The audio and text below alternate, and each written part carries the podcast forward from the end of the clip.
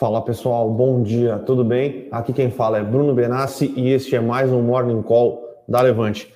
Estou aqui hoje com Rodrigo Yamamoto, mais conhecido aí como Japa, para comentar alguns resultados que saíram aí na sexta-feira e hoje de manhã, é, comentar um pouco algumas notícias interessantes aí, né?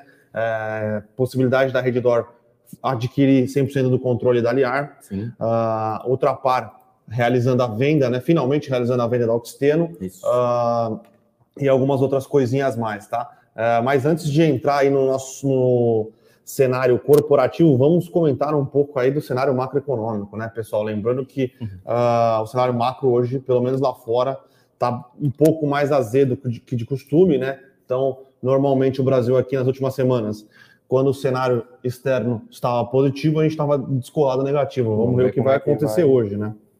Então, é. O que futuro aí abrindo meio para baixo, é, né? meio tá. por cento para baixo. Sim. Vamos ver o que o que vamos o que aconteceu, né?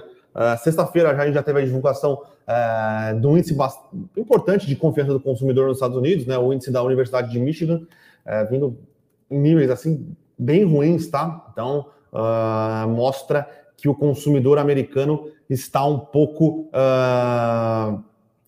receoso com o que vai acontecer com a situação da economia americana daqui para frente, tá? Então é, é, é algo para se manter é, bastante atento. Hoje a gente teve outro índice de confiança é, nos Estados Unidos, né? Da, da New York Empire, uh, New York Empire, é, também veio bem abaixo é, do que era esperado. Então mostra que o consumidor americano, pelo menos, não está tão positivo como antes. Aí tem algumas coisas que podem, podem explicar isso, tá? Então é, o salário real nos Estados Unidos não tem crescido.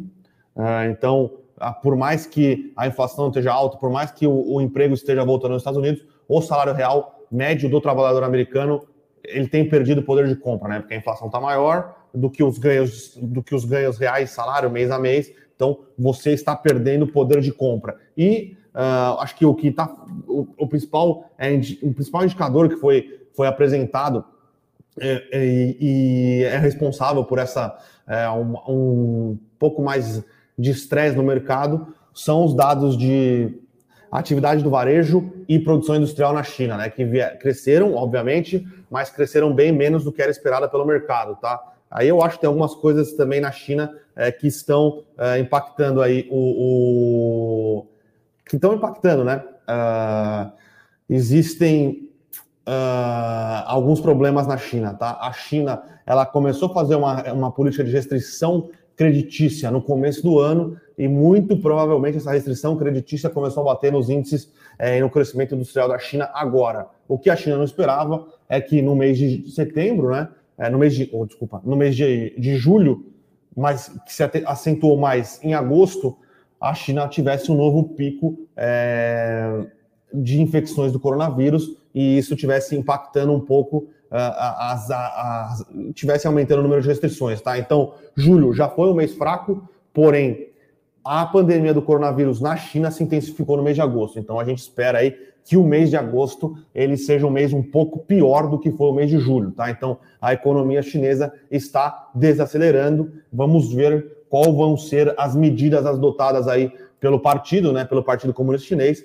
Lembrando que ditadura não vive sem crescimento econômico acho que talvez a Venezuela e Cuba sejam exceções aí, mas. Mas aí tem suas particularidades. Sim, tem lá, suas, né? exatamente. Suas particularidades são países menores. A China é um país gigantesco. Uhum. Uh, eu, eu, acho bastante difícil uh, se a economia chinesa não continuar crescendo numa velocidade exorbitante, o Xi Jinping conseguir implementar o que ele quer implementar, que é cada vez um controle maior uh, da população chinesa, tá? Então, Vamos ficar atentos aos próximos episódios.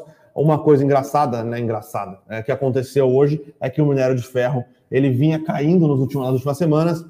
É, esses números de produção industrial e vendas do varejo da China é, vindo um pouco abaixo do que era esperado pelo mercado, o minério de ferro subiu, né? Então já é o mercado imaginando que, a, vai, o, que vai vir algum né? estímulo por parte do governo chinês, seja é, seja via crédito, seja via é, diminuição do compulsório, seja via mais gasto em infraestrutura. Então, é, é um cenário que vai se desenhando aí. E ao que tudo indica pelos, pelo, pelos indicadores de confiança nos Estados Unidos, pessoal, eu acredito que vem alguma coisa, é, vem alguma desaceleração por lá também, tá? Uhum. Então, é, cenário macro é basicamente esse. Lembrando que o cenário macro nessa semana no Brasil completamente esvaziado, né? não tem nada de novo acontecendo, não tem nenhum indicador relevante sendo, é, é sendo apresentado. Nos Estados Unidos, quarta-feira, temos a ata da última reunião do, do Comitê de Política Monetária do Fed, né, o FONC. Ah, vamos ver como, como vem o,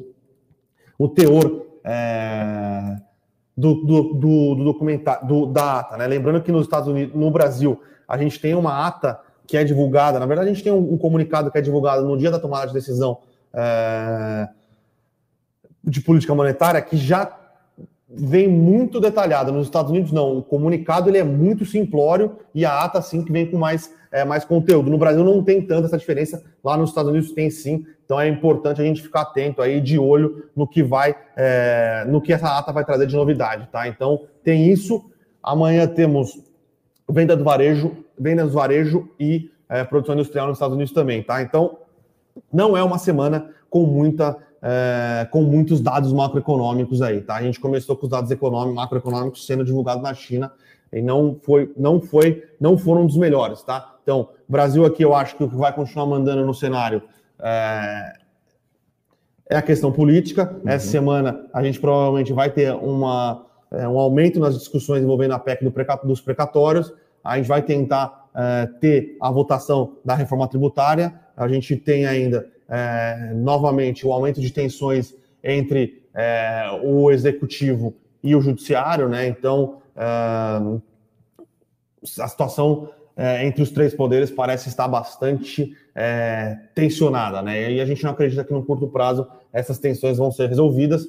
Tem ainda discussão, é, vai começar a discussão, na verdade, no Senado da, da PEC dos, da, da, da, privatização dos Correios, uhum. uh, e o, o presidente Jair Bolsonaro tem até sexta-feira para assinar ou vetar a LDO. A LDO foi é, a Lei de Diretrizes Orçamentárias que tem é, o aumento do, do fundo é, o fundo eleitoral. eleitoral. Então é uma semana bastante complicada é, no cenário político. Vamos ver se vai andar alguma das pautas é, econômicas, né? Então a gente tem precatórios, a gente tem é, reforma tributária, a gente, a gente tem essa questão da LDO e tem algumas coisas que precisam andar nos correios tenha uma, uh, res, tem uma reforma, uma mini reforma trabalhista que foi aprovada na Câmara semana passada, tem que passar no Senado, uh, tem a questão da, da, privatização dos Correios, que tem que passar no Senado, então vamos ver se uh, o Ciro Nogueira na Casa Civil vai conseguir fazer destravar alguma dessas pautas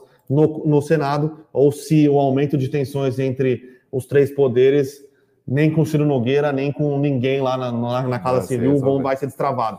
Mas a situação é, política maneira. e institucional brasileira está complicada. Uh, tem algumas coisas importantes que tem que andar no mês de agosto uh, e a gente está um pouco mais uh, um pouco mais cauteloso, cauteloso com esse cenário, tá? Então nosso posicionamento em relação às, às empresas e tudo mais é, lembrando Bom, que é... trigger de curto prazo não tem trigger de curto prazo melhor do que, do que resultados sendo divulgados, né? Sim. Então, é, quase aí. todas as empresas, tem algumas empresas que divulgam ainda, mas são empresas menores. A maioria das empresas grandes do Brasil já divulgaram resultados e a maioria divulgou bons resultados, né? E é, nem esse... isso fez, nem isso foi suficiente é, para fazer o Ibovespa aí é, desandar aí. Inclusive o Ibovespa tem caído e tem caído de maneira forte nos últimos, nos últimos dias, tá? Então, é, eu acho que é um cenário um pouco mais de cautela nos próximos dias. É, dessa vez a temporada de resultado está tendo um comportamento bastante diferente do primeiro trimestre, né? Que não tinha essas tensões aí políticas, na verdade estava com, tava com viés bastante positivo, né? Com retomada de vacinação e tudo mais, queda nos casos, perspectiva de reabertura maior, e as empresas continuando divulgando os resultados bastante fortes. Então teve uma reação bastante interessante aí no, no na temporada de resultados do primeiro trimestre, né? Com bastante. com várias empresas aí apresentando melhoras e subindo no dia seguinte ao resultado, dessa vez foi bem bem ambíguo, né? Sim. Então, foi meio que puxado muito pelo cenário macro, então a empresa apresentava um resultado muito bom e ficava de lado, ou caía, ou subia um pouquinho, enfim, ou subia muito no dia anterior e realizava no dia seguinte. Então, os resultados que nem não vieram tão bons assim, sem surpresas, nem se fala, né? Daquela amassada para baixo que a gente fala aqui no mercado. Mas vamos aí para os resultados que saíram na sexta-feira, né? Então, nos principais resultados aí, nos excelentes resultados que saíram foi da Vivara, né? Mais um, uma, mais um trimestre aí de crescimento muito forte de receita líquida, melhora de margens, é, é, retomada do, do, plano de expansão de lojas, né? Depois que fez um, um, investimento muito forte aí no, na parte digital, inclusive o crescimento que a gente fala de vendas em mesmas lojas, né? O indicador same store sales que é, indica qual que é o crescimento né, da, das lojas já existentes, tirando as, as lojas ainda não maduras. Contando com o e-commerce foi de 3,8%, comparando com o segundo trimestre de 2019, tá? Então, 2019, lembrando, né, foi o ano que tava, o Brasil estava voltando a crescer, né? Com o varejo voltando muito forte. Então, é uma base de comparação bastante interessante. E a Vivara conseguiu apresentar um indicador muito forte nesse sentido. E o lucro bruto também, né? A margem bruta, para falar a verdade, é, cresceu 5 pontos percentuais em relação a 2019. Né? No ano passado já a margem bruta tinha sido muito boa, mas por uma questão de diferencial de estoque, né? Que eles tinham um, um preço de estoque bastante interessante para o ouro, né? E eles conseguiram repassar os preços aí para a ponta. E esse segundo trimestre teve uma dinâmica um pouco diferente, né? Então o ouro já em patamares um pouco mais altos, o dólar também não ajudando muito, só que a Vivara já consegue, que a gente vem ressaltando que um dos pontos fortes é que ela consegue fazer esse controle, esse manejamento de estoque muito eficiente, né? É basicamente ouro, prata, enfim, metais preciosos, você consegue, é, é, se não vender a coleção, você não é nada perdido, né? Então você volta para a fábrica, consegue derreter, derreter e, só, e faz um incremento marginal só para poder confeccionar novas peças, né? Então é aquele negócio, você tem uma peça a 100 reais, sei lá, não sei quanto é o preço da Viva, mas se você tem alguma pecinha a 100 reais, imagino que seja bem mais, né?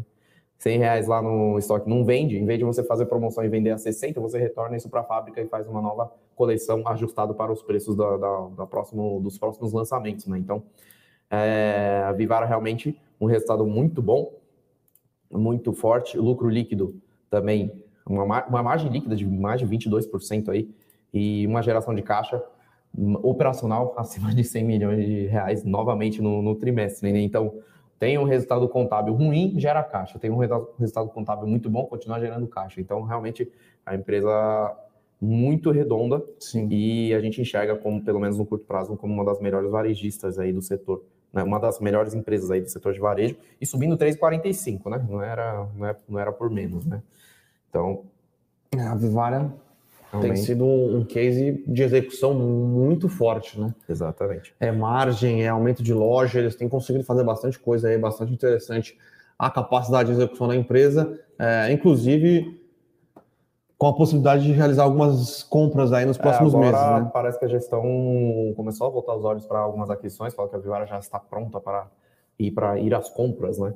Então, isso é uma declaração interessante também. Saiu uma especulação que ia comprar casa externa, né? É, ia comprar uma joalheria com um patamar um pouco acima, né, inclusive de público do, da Vivara, né? A H é uma joalheria aí para classes altíssimas. Mas é, é, as conversas negaram, enfim. E a H também tem um, um, é uma empresa de controle, controle forte, né? Não tem a capital aberto, mas é uma empresa bastante famosa aí no mercado. Mas tem outras opções aí no, no mercado, né? Vamos ver o que, como é que a Vivara vai se movimentar nesse sentido, se realmente vai fazer sentido uma aquisição agora, ou se vai acelerar o plano de expansão, enfim.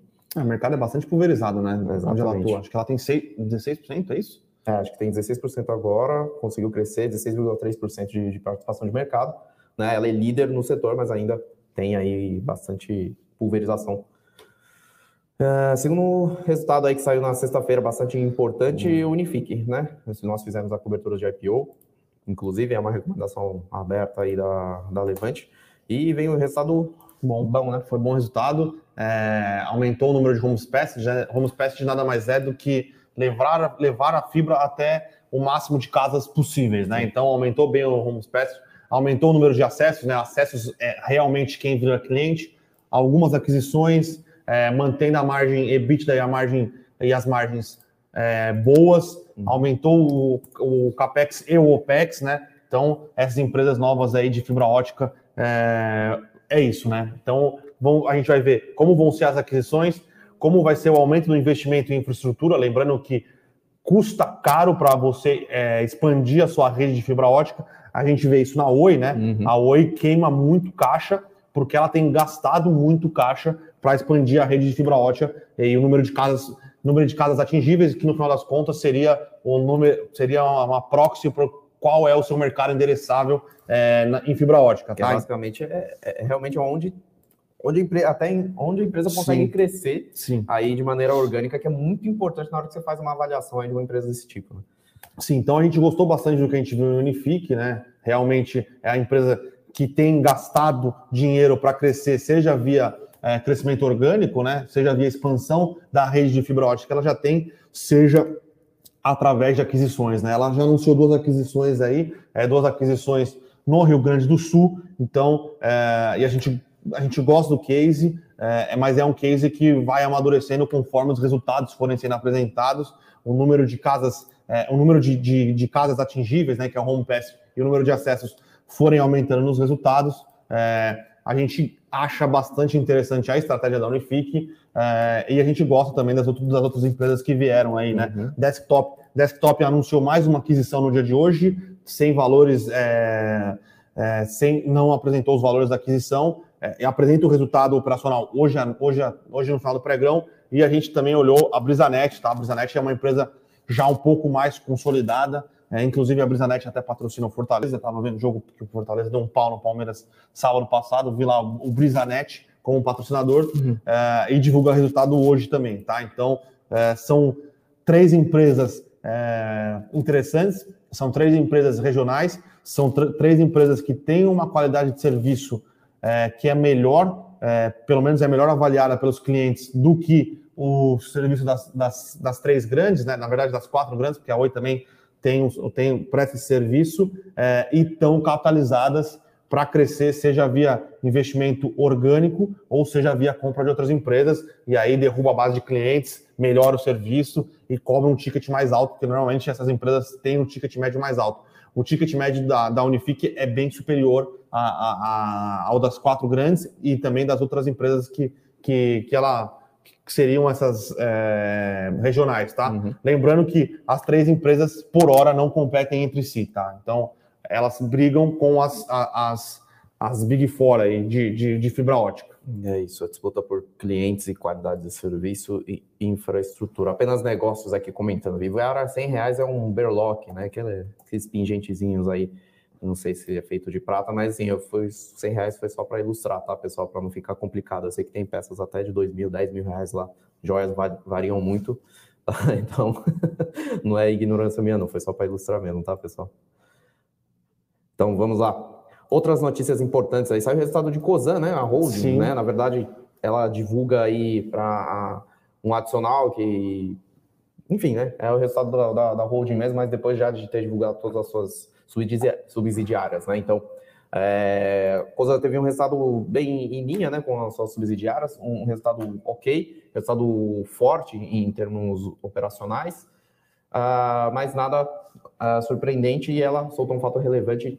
É, na verdade, o Rumo já soltou um fato relevante, né, tirando o seu guidance por uma menor produção de milho aí que foi surpreendente ali no, no Mato Grosso do Sul, né, surpreendente negativamente, então ela já tirou o guidance e vai reprojetar aí, né, as estimativas para o ano. E a COSAN também divulgou um fato relevante depois dos resultados, que as projeções para a Move, né, que é o negócio de lubrificantes que vai muito bem, obrigado, uh, cresceu aí, né, vai aumentar aí a projeção para o ano, mas para a Compass, na parte de gás e energia, ela vai reduzir um pouquinho aí o, o, o, o guidance para o ano. Então, é, foi um resultado é, bastante ok, né, já é uma consolidação para o forma aí que a gente faz, que é a junção né, de todos os todos os resultados de suas subsidiárias. A Move veio muito forte, a Compass também aumentou bem o, o resultado, mas nada é, é, tão surpreendente assim. E de Ryzen a gente já comentou, e Rumo também, nós já comentamos por aqui. Então, resultados sem grandes surpresas para a holding Cosan, a alavancagem continua aí em torno de 2,8, né? Mas que nem a gente fala, para a Cosan não é uma alavancagem alta, tá? Uma, uma holding desse tipo de com empresas de, de capital intensivo embaixo, né, com geração de caixa recorrente, enfim, não é uma alavancagem alta, é uma alavancagem que tem uma estrutura de capital muito bem pensada e uh, caindo aí em linha com o Ibovespa 064 no momento. E agora tem duas notícias bastante interessantes. Deixa aí, eu né? só. Você não estava aqui na sexta, mas se você quiser dar uma comentada rapidinho no que você achou de Raizen, eu comentei, mas a sua expertise é É muito superior, né? Raizen. Bom, a Raizen é, é, foi um resultado bom, tá, a meu ver. Foi um resultado com é, muito forte na parte de distribuição de combustíveis, tá? Então ela conseguiu vir com um EBITDA por metro cúbico, né? Que é a margem, é o indicador mais importante aí para o setor de distribuição de combustíveis, que é quanto de resultado operacional ela consegue gerar por volume vendido, né? Então veio de 121 reais por metro cúbico de combustível vendido é, bem acima né, da rede de postos da BR Distribuidora e também da Ultrapar, no caso o posto Ipiranga, que no caso da BR Distribuidora conseguiu 80 reais por metro cúbico, né, na rede de postos, tá? A BR Distribuidora tem outros negócios aí com margens maiores, por exemplo, o B2B no corporativo, que veio uma margem mais alta. E na Ultrapara, o posto Ipiranga veio com um resultado realmente bem ruim de 76 reais por metro cúbico. Né? Então, a referência, o benchmark de mercado é, é para essas três seria um, um, um, nível bacana, seria acima de 100. Então, a Raiza conseguiu atingir 121 no seu, na sua divisão de combustíveis. Teve divisão de açúcar e etanol, que teve uma, uma, certa queda de volume de vendas, né? Também volume de produção por conta de uma, de uma pequena quebra de safra que teve, né? Por conta de, de estiagem e tudo mais. Mas nada que afetasse. Os preços médios no mercado foram bastante superiores, né? Então, é, eles já fazem essa trava de preços também é, é, antecipadamente, meses antes, e também a demanda por açúcar e etanol já está bastante forte, então já tem uma trava de, de preços e trava de volume também já contratado para os próximos meses, está num nível bastante confortável. E só teve uma, uma perda contábil aí no, no EBITDA da parte de açúcar e etanol, né? No caso, a, a, a açúcar e renováveis, né? Tem, tem que mudar o nome agora. É, açúcar e renováveis que eles falam que teve uma um perdão um pouco maior em ativos biológicos por conta dessa quebra de safra, mas nada que afetasse muito. Então foi um resultado muito sólido, tá? Com geração de caixa, caixa forte. Ela, agora a Raizen está muito bem capitalizada aí para seguir nos seus investimentos aí em tecnologia proveniente da cana. Então a gente enxerga uma avenida de crescimento muito forte aí nesse sentido.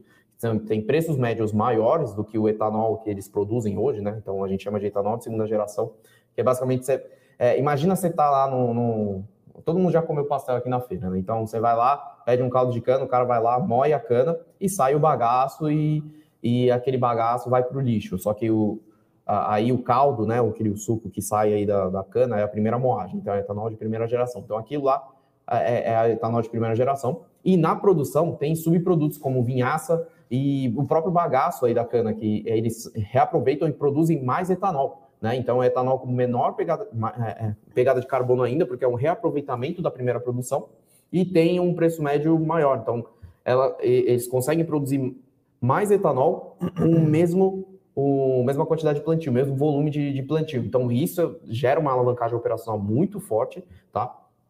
E tem também outros tipos de, de produção vindo aí, né? Então, tem os, os pellets de, de de, de subproduto de cana, que dá para usar em, em, na agricultura, fertilizantes e tudo mais. Tem também etanol celulósico, que vem das folhas de cana, né? Então, etanol vindo do, provavelmente da celulose também é uma, uma, uma, tecnologia aí própria da Raizen. Então, o IPO veio para isso. Então, tem uma avenida de crescimento muito forte para a Raizen e agora tem um tem agora os, o, o, o cereja do bolo, que foi a finalização da aquisição da Biosev, né, que vai ser incorporado nos resultados nos próximos trimestres, tá? Então, resultado para mim foi um resultado forte, tá? Dentro do dentro da faixa de, de guidance de projeção que eles deram para 2021, mais próximo da faixa do topo, né? Então, talvez não, o mercado não tenha reagido justamente por conta disso, né? Porque o guidance já está dado. Se tivesse superado, pelo menos, né, na projeção analisada aí o guidance no topo, aí talvez tivesse tido uma, uma reação melhor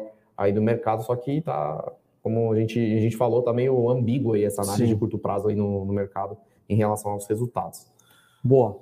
Tá, falei para vocês, pessoal, que eu já passaram mais do que eu, então muito obrigado aí por, por essa explicação do resultado de sexta aí, e vamos falar de fatos, fatos relevantes. Fatos, fatos, relevantes importantes hoje, né? Primeiro, uma das mais importantes aí, Reddor com a Aliar. A Aliar ainda está em leilão. É. né? Então a Reddor é, é, entregou uma proposta para a gestão da, da Aliar para fazer uma oferta pública de aquisição de, da totalidade das ações, basicamente fechar o capital da Aliar e botar para dentro do, da estrutura da Reddor. Aliar, para quem não sabe, tem a, a, rede de diagnósticos a CDB, CDB, tem também a rede Axial, se não me engano, acho que é esse o nome. Axial tá? aqui é na, na Bahia, né? Isso, e a Aliar é referência, tá? em, em, em exames de ressonância magnética e também com outros diagnósticos mais padrão aí no setor de, de medicina na, pela marca CDB, que é bastante conhecida. É, vinha com um resultado bem é, é, bem apagado, né? Todas as empresas de diagnóstico, na verdade, com esse do, do, ao longo de 2020, vinha se recuperando agora no começo de 2021 para cá, é, mas as ações não reagiram, né? Então ali a, a, a, pela avaliação da Redditor tem um prêmio a ser capturado, então elas eles, fez, eles fizeram uma, uma, uma proposta que correspondente a 20% acima né, de, de, prêmio em relação ao fechamento de mercado, que foi 9,44, então eles fizeram uma proposta de 11,50 por ação da Aliar, tá? Uma transação gira em torno de 1,35 bilhão de reais para adquirir tudo. E agora tem que ser avaliado tanto pelo CAD, né, que é o órgão de concorrência, enfim, outras regulamentações, e também tem que ser cumprido algumas condições aí que a Reddor colocou para poder fazer essa aquisição e a, e a gestão da Aliar deve, deve, estar avaliando já essa proposta para ver, mas a gente enxerga como um, um, um bastante positivo tá, para os acionistas, tanto da Aliar quanto da Reddor. Para a Reddor, que agora dá um passo mais forte e mais firme no, no, na verticalização do seu negócio, então ela começa a expandir seu, seu braço aí para além dos hospitais, a gestão de hospitais, né? Então ela vinha fazendo aquisições bastante é, rápidas, né, num ritmo bastante rápido aí no, de hospitais aí que estavam com valuation interessante. E agora ela vem realmente é, é, meio que confirmando a tese já que o mercado já tinha em mente de, de começar a verticalizar, que faz bastante sentido para o setor de saúde hoje em dia. Sim. Né? Só que uma verticalização uh, diferente do que a Intermédica e a Rapvida vem fazendo, porque são públicos diferentes, né? de, de, de públicos-alvos diferentes de população. Né? Então, a Rapvida Intermédica mais ali na base das classes da, da classe populacional, a Reddor um pouco mais alto, aí, mirando mais uns clientes corporativos, enfim, clientes de renda mais alta, né, com os planos e tudo mais. Então ela já vinha né, adquirindo uma parcela aí do, da Qualicorp, uma parcela relevante, para reforçar essa parte de, de, comercial, vem fazendo parcerias com a rede Amil de novo, né? Sim. Que a Amil, acho que alguns anos atrás, dois anos atrás, sei lá, eles começaram a cortar alguns, algumas, alguns hospitais da Reddor, a Reddor retomou essa conversa com a Amil, né, que é a maior, ainda hoje é a maior plano de saúde verticalizado aí do Brasil. E é isso, né? A gente aliar no leilão, você consegue ver como é que. Tá aqui, ainda é tá, tá no leilão, 10,50. Tá 10,50, então subindo bastante forte aí no dia. E outra notícia relevante, o Ultrapar realmente, finalmente assinou aí o contrato de venda da Oxiteno para a Indorama, né, que é uma das maiores produtoras aí de, de petroquímicos do, do mundo. Né, já estava em negociações fortes já com a Indorama, só acertando os preços e as condições. E saiu aí o preço finalmente, 1,3 bilhão de dólares tá avaliando o Ultrapar hoje, no, no, câmbio de hoje vai dar em torno de 6,8 bilhões de reais aí. É, enfim, essa assinatura já vai ser pago 1,15 bilhão de dólares já no fechamento e, mais, e o restante aí, 150 milhões de dólares, lá no segundo aniversário, a partir do segundo aniversário do, do fecha, da, da data de fechamento do negócio, que aí depende de algumas condições também, mas em geral é uma transação que o valor é quase que um, uma troca né, do, do entre o, o, o, valor que ela vai pagar na refinaria e o valor de venda da Oxiteno, que na refinaria a Refap, o último preço, pelo menos, a última avaliação que estava sendo negociada é de 1,4 bilhão de dólares, né, que a Ultrapar está negociando a compra com a Petrobras. É, o, o presidente o CEO já falou que o prazo final é lá para outubro, né, para o fechamento do negócio.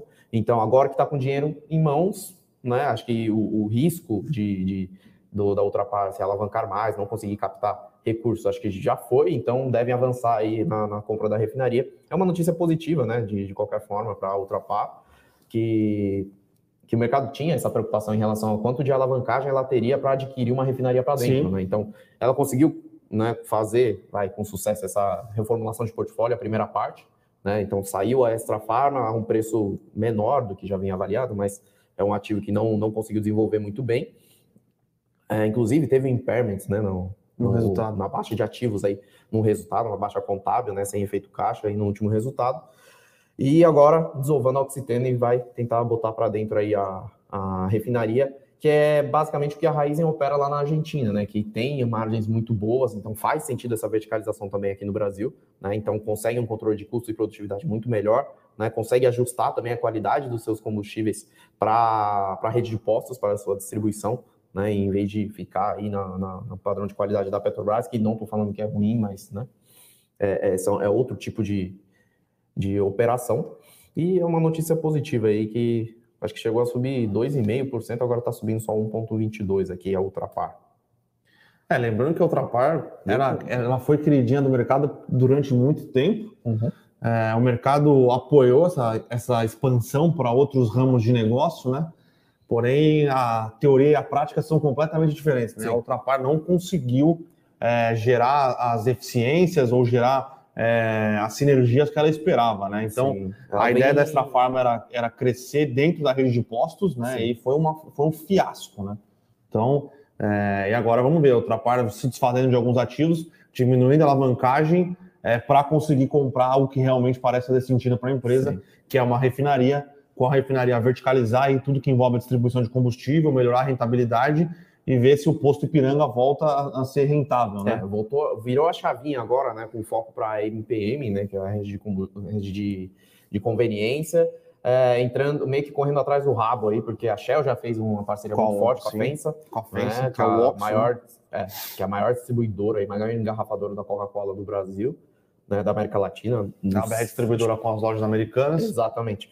E então é, um, é uma frente de monetização muito importante aí para os postos Ipiranga que na verdade eles saíram na frente com essa ideia de posto completo, a MPM e tudo mais, depois ficou para trás, meio que ficou de lado, aí mudou o foco, perdeu o foco com essa farma, deu, tá dando ainda problema, a Ipiranga não consegue rentabilizar também a sua frente de, de rede de postos, não consegue expandir de uma maneira forte, como já vinha sendo veiculado aí desde 2016, né, que vinha sendo o, o principal ponto aí de, de como é que fala? Principal ponto que o mercado mirava, né? É o crescimento forte com rentabilidade, que aí meio que quebrou toda essa, essa linha de, de, de expansão com a troca da política de preços da Petrobras, que parece que o, o Ultrapar ainda não conseguiu acompanhar é, muito bem. O pricing não é simples, né? O pricing não é nada simples.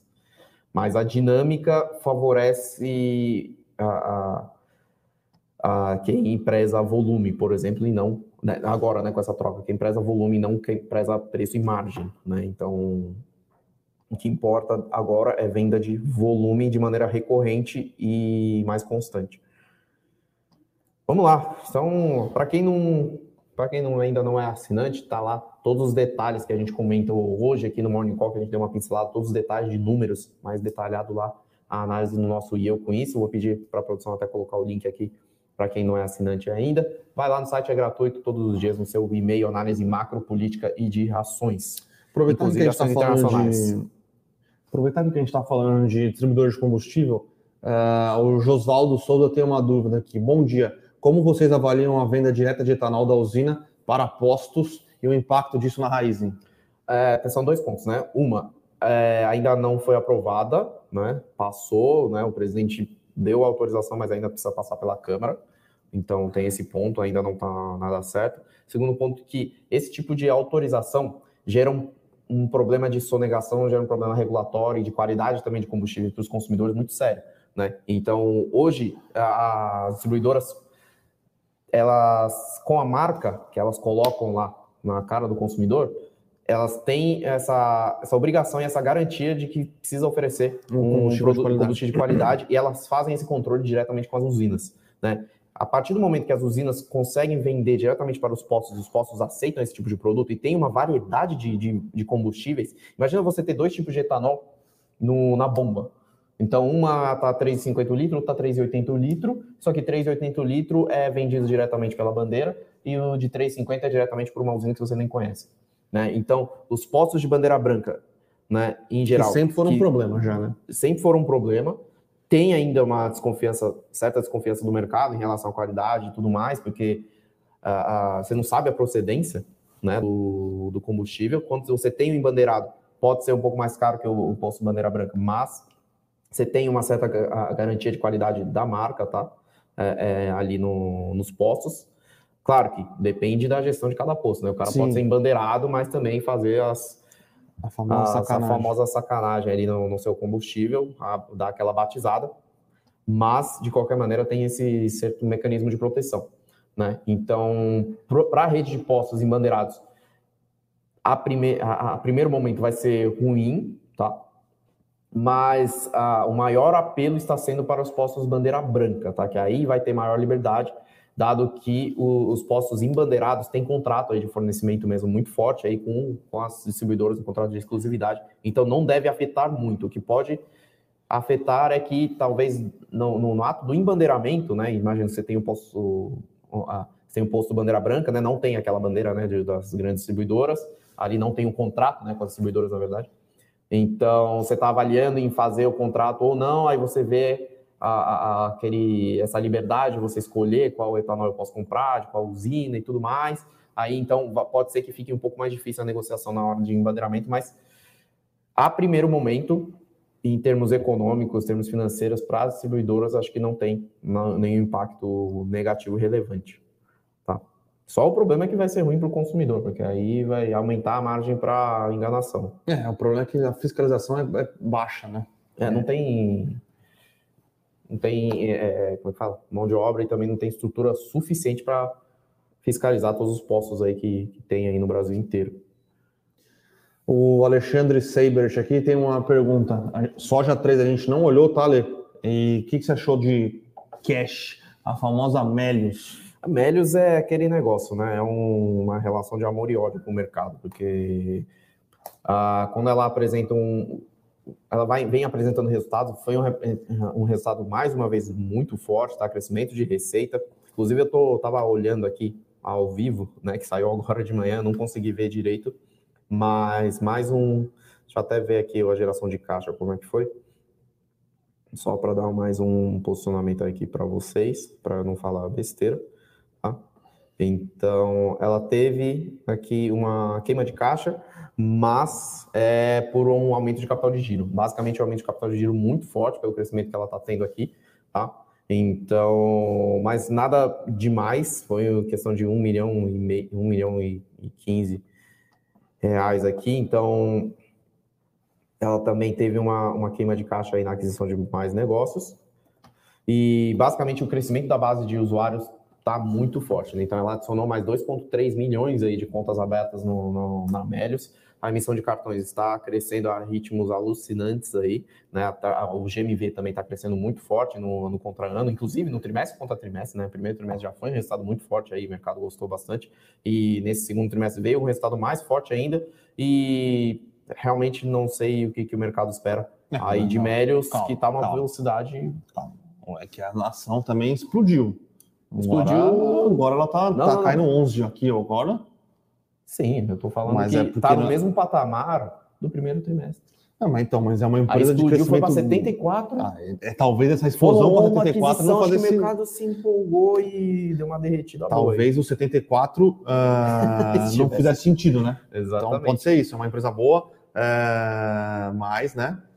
Parece então, que ponto que eu ia chegar é que é uma empresa de software, tá? uma empresa de crescimento de, a, a longo prazo, né? Então tem essa tem, tem uma, uma dificuldade em fazer a, a essa avaliação de quanto o Melius vale. Sim. Então isso que eu falo de relação de amor e ódio com o mercado, porque é uma, é uma empresa que tem uma liquidez muito forte, acabou de fazer follow-on, inclusive, né, para capitalizar.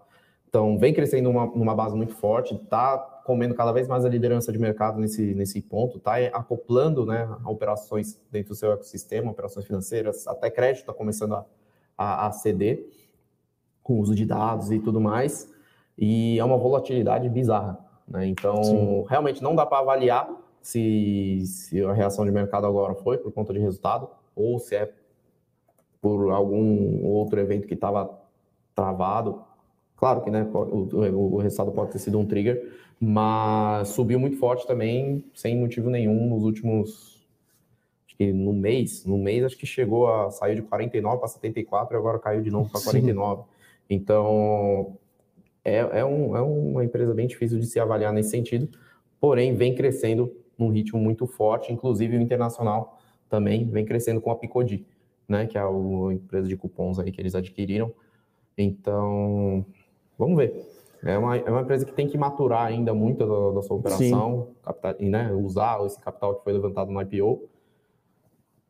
E é isso, pessoal. Realmente é muito difícil de fazer qualquer tipo de avaliação nesse sentido, olhando para os preços, para falar a verdade. Né? O que a gente tem que olhar são os números aí que a empresa reporta. Sim. e qual o potencial pela frente. Uh, tem uma pergunta aqui do Rodrigo. Bom dia. Quais as ações vocês acham que foram mais penalizadas é, das que tiveram bons resultados no segundo TRI de 21? Hum, JBS. JBS acho que foi penalizada injustamente. Minerva. Minerva tá caindo mais hoje aqui. Minerva. BIF 3. Tá 8,38. Tá, tá caindo mais 2,5. Uh, eu acho que JBS e Minerva é, foram empresas que foram bastante penalizadas, tá? Uh, em geral, as empresas grandes de valor que apresentaram cre lucros crescentes, resultados fortes, consistentes, com recuperação pós-pandemia e tudo mais, apanharam muito forte, né? É, a gente tá, acho que o Magazine Luiza também apanhou bastante. Uh, e-commerce em geral, né? E-commerce apanhou bastante também, mas acho que as que mais saltam os olhos assim depois dos bons resultados que foram apresentados, inclusive a JBS se parar para comparar com como foi a performance da, das ações da Tyson lá nos Estados Unidos, é, você vê um descolamento muito é, relevante, né? Então, a Tyson, se eu não me engano, apresentou na quinta, terça. Bom, mas a Tyson está subindo 6% desde que divulgou o resultado, e a JBS, hum. que divulgou um resultado é, melhor, né? Com margens melhores, principalmente na operação dos Estados Unidos, desde que divulgou o resultado, está aqui caindo 7, 8%. Então, é um descasamento que não parece me fazer, não, não, me parece fazer muito sentido, tá? Sim, sim. E acho que as siderúrgicas também, as né? Siderúrgicas também. Apanharam também, apanhando muito forte com esse movimento da China e tudo mais, mas com os números que vem apresentando, mesmo com preços bem menores aí projetados aí na curva futura, né, que a gente fala das commodities, na hora que a gente faz a projeção ainda está extremamente amassada. Então, talvez tenha aquele movimento de botar no bolso aquilo que subiu muito, né? E de novo, e comprando as ações que ainda tem um potencial de, de recuperação no pós-pandemia. Né? Então, aquela famosa rotação de carteiras que a gente vê. Então, é, essas empresas que subiram muito, as siderúrgicas, por exemplo, embora as contas estejam aí realmente baratas, ainda sofram né, com a atenção do mercado. Uh, o Altieri está falando de Qualicorp, mas é, Altieri, então, Qualicorp apresentou um resultado ruim mesmo, tá? Não foi um resultado bom, churn alto, é, muita coisa ali, não, não foi positivo. A gente está falando realmente de empresas que apresentaram resultado recordes, como foi a questão do JBS, é, como foi a questão das siderúrgicas, né, Gerdau, Uzi Minas, CSN, e desde a divulgação de resultado elas acabaram apanhando bastante, tá? A JBS, para mim, talvez seja o case mais... É, o próprio BTG, né? O BTG acho que voltou aqui para baixo dos 29 depois de apresentar um resultado muito forte, mas a JBS ela apresentou um resultado melhor do que, só, do que seu player comparável, né? Que é o player comparável com ela, é a Tyson nos Estados Unidos, que é, é uma produtora de proteína horizontal, né? Ela produz proteína, todas as proteínas, é, e acabou apanhando bastante, né? Uhum. Então, é, talvez ela, ela tenha sido uma das, das, das, que mais sofreram aí, eu diria.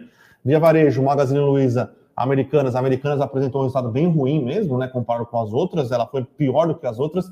A Via Varejo teve um resultado que não foi tão bom, e a Magazine Luiza, ao nosso ver, é, teve um resultado bom e acabou apanhando. E-commerce como um todo acabou apanhando, mas aí eu acho que entra uma questão de perspectivas econômicas daqui para frente mais desafiadoras, juros altos, desemprego, crédito mais escasso, é, mas ainda assim me parece que bateram bastante uhum. é, no segmento. Agora, JBS é uma empresa que continua com perspectivas positivas daqui para frente, demanda é, por proteína continua alto no mundo inteiro, a China continua demandando bastante proteína, Estados Unidos num cenário bastante positivo, e aí realmente apanhou de um jeito aí que eu não esperava, tá?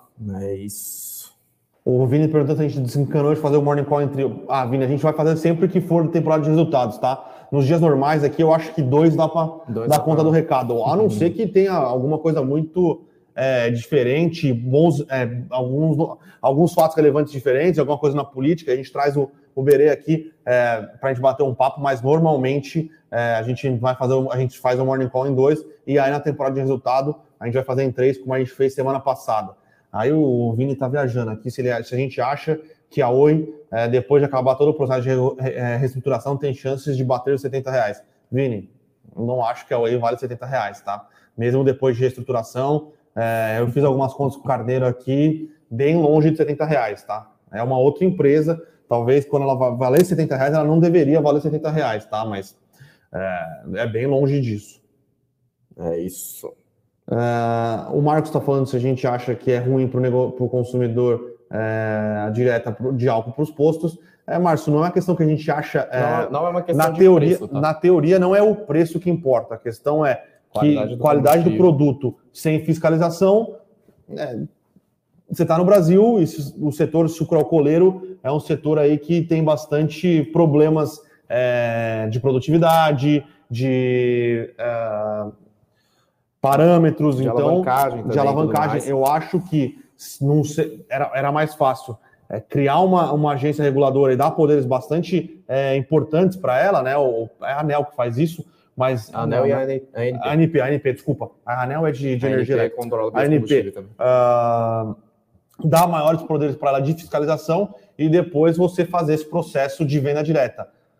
Cortar esses passos num, num negócio que tem assimetria de informação bizarra e gigantesca. E tem a questão de é tributação é também, tá? que é de fiscalização na parte tributária também. Então tem já, já existe no mercado estruturalmente uma sonegação muito forte, tá, na distribuição de combustíveis, justamente por questão de fiscalização. É, tem a questão de ICMS, que enfim, todo esse processo muito complicado e muito complexo aí que gera margem para isso. E agora você abre mais uma vertente aí também de, de sonegação, porque aí o, a tributação de novo é, separa, vai começar a fazer diretamente com, com as usinas, fica um negócio muito mais disperso e abre margem também para a sonegação. E quem garante que você não, está, não estará abastecendo o seu carro com pinga e não com etanol de uhum. combustível de verdade. Lembrando que os postos de bandeira branca já sofrem bastante com isso, né? Então, é, pessoal, só atualizando aqui, a Aliar abriu subindo 17%, está bem perto aí dos 11,50, 11, é, tá, que é o preço proposto pela, é, pela Redditor, subindo aqui está 11,5 centavos. Uh, subindo 16%, aí um pouco abaixo aí do base que foi colocado aí pela Redditor, mas aí é um, é um movimento natural de mercado, não tem nada aprovado ainda, né? Claro que não ia precificar todo aí. O, Sim, sempre, o, sempre deixa um, uma margenzinha de, de dúvida. Uma, inclusive é uma, uma estratégia de investimento do Warren Buffett, né? Operar essas, é, spreads. esses spreads, essa, essa fazer esse né? diferencial do preço. Tem a primeira porrada para cima e depois tem a segunda quando realmente acontece o deal. É, sobre mais uma coisa importante, via varejo, tá, pessoal? Via varejo hoje negocia com um ticker diferente. Não é mais é VVAR 3, é, VI, é VIIA3, o novo ticker de via varejo. Então, mudou de nome, mudou de ticker e continua apanhando. Uh, o Vini pergunta aqui, Japa, por que as empresas estão crescendo lucro e apanhando tanto na cotação? Pânico com o cenário político amalucado? É, o cenário político amalucado é Brasil, né? Já é estruturalmente do Brasil, infelizmente. Mas é, Brasil não é difícil de, de, não é fácil de operar, tá? Então, no mundo as coisas andam muito mais coladas aos fundamentos. No Brasil ainda tem falta de liquidez e também tem o, tem os riscos adicionais do político, macroeconômico, enfim. Então, é, a Bolsa realmente é, olha para muitas variáveis, tá? E Brasil ainda depende muito de fluxo estrangeiro também, né? Para movimentar a Bolsa. Então, acho que o fluxo estrangeiro, se eu não me engano, 40%, 45% do, do volume, até 50%. Eu não sei como é que está aí essa, essa relação, né? Por uma entrada mais forte de pessoas físicas, tá? É, mais institucional, que são os grandes fundos e tudo mais, e o dinheiro internacional, realmente é, é, é o majoritário tá, da operação. Então, é, quando você, você, enxerga esse tipo de risco no Brasil, com o Selic subindo, a política totalmente dúbio e cada hora tem uma decisão diferente. É, então, você, você acaba colocando isso na conta e fala, não, Brasil, vamos esperar um pouquinho aí para ver como é que fica, ou eu prefiro colocar numa renda fixa aí com o Tesouro pagando IPCA mais quanto tá? 4,30, alguma coisa assim, né? 4,30 de juro real do que ficar na bolsa, né? Então, é mais ou menos por aí. Então, basicamente, os fundamentos nesse, nessa hora não importa mais para ninguém. Ah, vou ver outra pergunta aqui. Em quais. Calma aí. O que, que a gente acha da escola é, do buy and hold que diz que preço não importa? Preço não importa se você achar que o valor da companhia. Você tem que saber o valor da companhia para saber se preço não importa, né? Isso. Então, por exemplo, está, é, não é que preço não importa, o preço não importa se você acreditar que o valor da companhia é superior ao preço que está na tela. É, então, se você acha que uma ação é... vale 30 reais e está negociando a 12, não importa se está 12, se está 15, ou se está 17, se está 20, Agora, ela vale 30, então tem um diferencial muito grande que você vai fazer aí essa, essa comparação. Sim. Então, não importa o preço que está negociando na tela, não importa se vai cair 5% amanhã, se vai subir 5% hoje. Mas é o valor que você tem que saber, não Exatamente. o preço, tá? Então, não é que preço não importa. Preço não importa se você souber o valor da companhia. Se Isso. você não souber o valor da companhia, melhor você nem investir, independente do preço, tá? O Vini aqui perguntando também quais papéis devem posicionar, valor ou crescimento, considerando o cenário político. Vini, a gente fala bastante aqui, tá? Melhor ter uma carteira balanceada. Uhum. Então, é, eu acho que tem algumas coisas de valor é, que caíram e como eu acho que tem algumas coisas de growth que caíram, tá? Então, acho que dá para é, continuar com uma carteira balanceada aí. Acho que não é, não é momento nem cenário para botar todos os ovos numa, numa estratégia só, tá? Isso. Matheus perguntando como enxerga Itaúsa em relação à perspectiva de aquisições, dividendos, retenção dos lucros, crescimento das investidas e etc. Itaúsa, o que a gente enxerga é que vai continuar sendo ainda uma boa pagadora de dividendos no curto prazo, mas gradualmente deve começar a direcionar uma parte do fluxo de caixa aí para investir nas, nas que estão embaixo, na infraestrutura que demanda mesmo realmente bastante investimento, e ou vai fazer via fluxo de capital próprio, ou via a tomada de, de empréstimo, enfim, com alavancagem, né, dependendo da estrutura de capital aí, que faça sentido para os investimentos e os retornos aí esperados para cada uma das, das suas subsidiárias, mas tende a, a diminuir gradualmente aí o, o pagamento de dividendos para dar foco às empresas de crescimento, para ser realmente uma holding mesmo é, é, é com cara mesmo de veículo de investimento. É, com a... Mas ainda deve demorar, que Sim. Itaú realmente é extremamente relevante ainda, né? para dentro é, da Itaú. Agora ele vai ficar com 80, 75. Eu acho que é 75, 15% é XP uhum. e o resto são as outras empresas, tá? Mas eu acho que é mais uma questão é, de crescimento de participação em outras empresas do que uma diluição é. ou uma venda de participação Sim. no Itaú. Tá? É então vai demorar um tempo. É, vai demorar bastante tempo, mas como se gradualmente o retorno em dividendos começasse a migrar para retorno de ganho de capital. Né? Mais ou menos esse é o, esse é o balanço. Acho que tá. Acho que é isso, né? É, tem, tem, uma do Mateus. Tem uma dúvida do Matheus aqui que eu vou falar com o Carneiro e te respondo amanhã. Pode ser, Matheus? Só para ter, ter os números bem, Sim. bem batidos aqui. Mas normalmente isenção de cartão de alta renda é se você tiver uma grana investida no banco, tá? Então. E aí a, a receita que vem de outros sim. meios do dinheiro do cliente é, basicamente não faz diferença nenhuma em termos de, de você oferecer os serviços ou os benefícios que tem com com o cartão. É, a Ultrapar está caindo aqui agora. É, mercado não está nada favorável. Ultrapar né? cai no 1,10 agora. Então... Mercado azedou de vez, né? Ibovespa aí então, abriu cai caindo meio, Nossa, tá caindo 1,30 agora. Então, basicamente... Traders Club. Começa. Vamos ver aqui. Se saiu alguma notícia relevante para dar ter dado essa azedada. Acho que é momento de mercado mesmo, começa a abrir e... É, não tem nada aqui fora. Realmente tudo vermelhinho na minha tela aqui, tá, pessoal? Vamos lá. Não tem, não saiu nenhuma fala, nada acontecendo, é, não, mas é uma... isso, Bolsa perdeu o patamar de 120 mil pontos por aqui, operando a 119,492. Vamos tem ver qual foi a última aqui, vez aqui, pode fazer. Rafael Alves perguntando, achei que os FIIs iriam voltar a subir, mas parece que o IFIX está caindo de novo. O IFIX está uma verdadeira tá bastante complicado, tá? É, mas eu ainda acho, como a última vez que o Ibovespa bateu 119 mil pontos foi maio, maio, dia 12 de maio de 2021. Então, é, mercado realmente bastante azedo. É, eu ainda acho que o IFIX tem sofrido é, por causa do aumento de juros, com a saída de alguns investidores, é, pessoa física, né, migrando uma parte da sua carteira de fundos imobiliários para alternativa em, em, em, renda fixa, mas eu tenho visto muita coisa bastante interessante aí, tá? Então, pô, você pega aí os bons fundos de logística, XPlog negociando a 103 reais, uh, na verdade, abaixo de 103, agora está 102,95, uh, alguns fundos de shopping negociando barato, uh, tem bastante coisa que parece fazer sentido, tá? Então, é, o próprio HGLG negociando 166, se não me engano, 166 foi o valor que ele fez a última emissão de cotas. Então,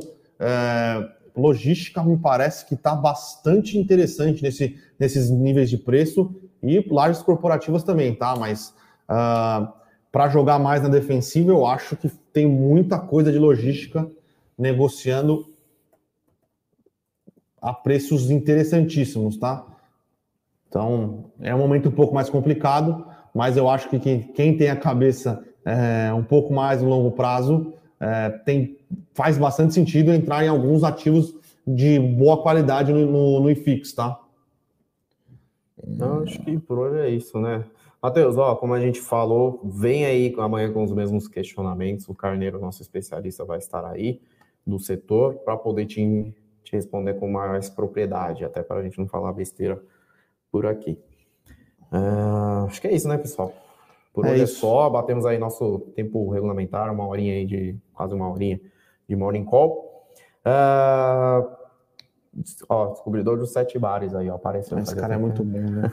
Esse nome é muito bom. Bruno, né? comenta de HOS 11, conhece? Conheço o House, é o House 11, o House é um fundo que tinha uma estratégia interessante no começo, aí eles não conseguiram alocar onde eles queriam, é, faz tempo que eu não olho, tá? Eu vou estar dar uma olhada aqui para ver se eles conseguiram comprar alguma coisa, como é que tá a questão da renda garantida, é... mas não é nenhum fundo que me apetece assim, sabe? Eu acho que o, o, business, a ideia do business é boa, a execução nem tanto, é...